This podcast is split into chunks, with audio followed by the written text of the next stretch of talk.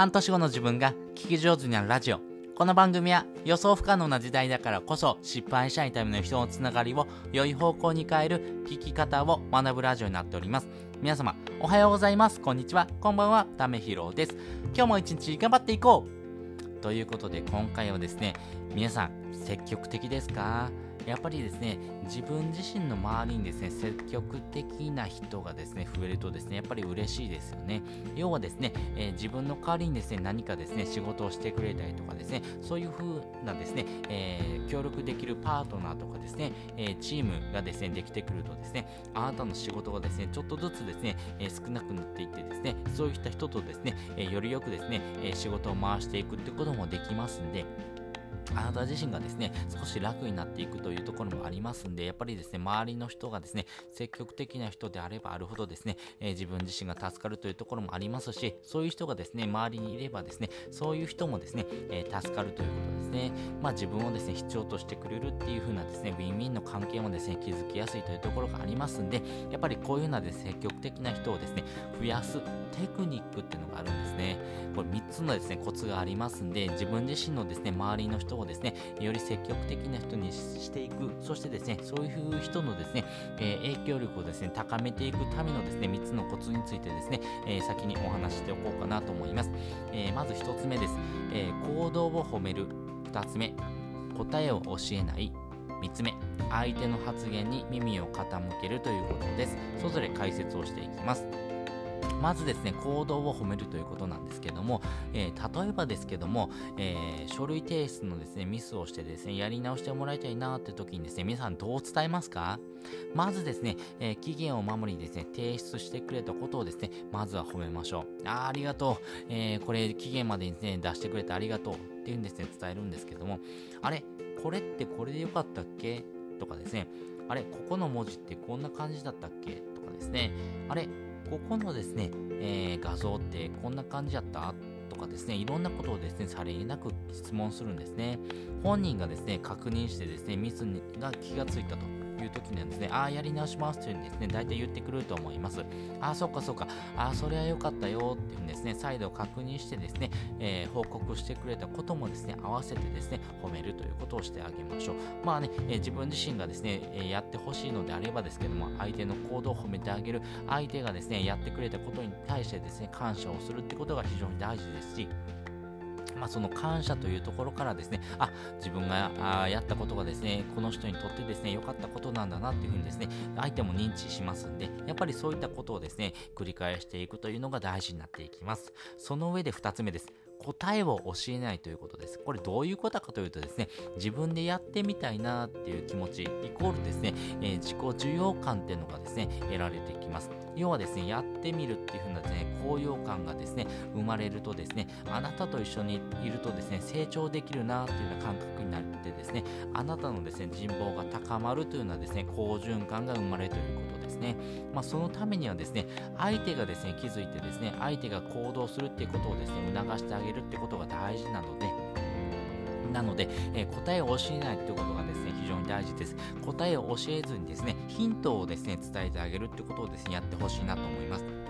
まあ、例えばですけども、そうじゃなじゃあ、セミナーのですね、案内をですね、しましょう。えー、1ヶ月前になりましたよっていう風なですね、えー、会議でですね、話をしていてですね、1ヶ月前になったらですね、セミナーの案内を出しましょうよっていうようなですね、お話をしてたと思います。えー、その時にですね、えその役目をですね、ま、任してた、え部下にですね、あれ、えー、そういえばこえー、セミナーのですね、案内ってどうしてるっていうんで聞くんですね。あ、あ今準備してますよ。えっ、ー、とですね、えー、いつぐらいに出そうと思ってる？あ、そうですね。あと2週間後ぐらいに出そうかなと思ってます。あ、そうかそうか。ここはですね、ミスだなっていうふうに気づくんですけども、その時にですね、いえ、1ヶ月前にですね、出すっていうふうに会議で決まっただろうって答えを教えるのがダメなんですね。そうじゃなくてですね、答えを教えずにヒントを伝えてあげるということですね。まあ、例えばですけども、あここのセミナーにですね、えー、この重役の人にですね、非常にですね、来てほしいなと思うんだけども、そういう人のですね、スケジュールってですね、いつ、いつぐらいに出せばですね、えー、来てくれるかな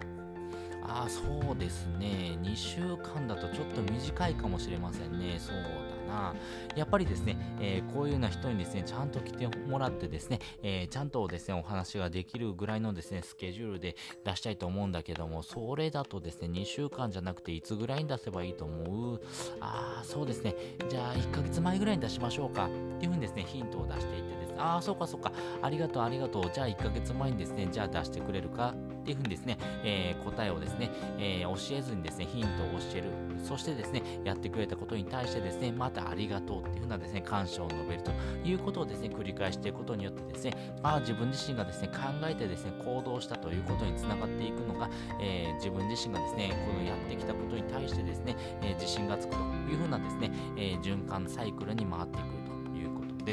そして3つ目ですね、相手の発言に耳を傾けるということなんですけども、質問してですね、相手からですね、こちらの意図を理解しようとしてくれるですね、発言をですね、するまでですね、粘り強くですね、質問を繰り返すということですね。まあ、これですね、結構労力がかかるんですけども、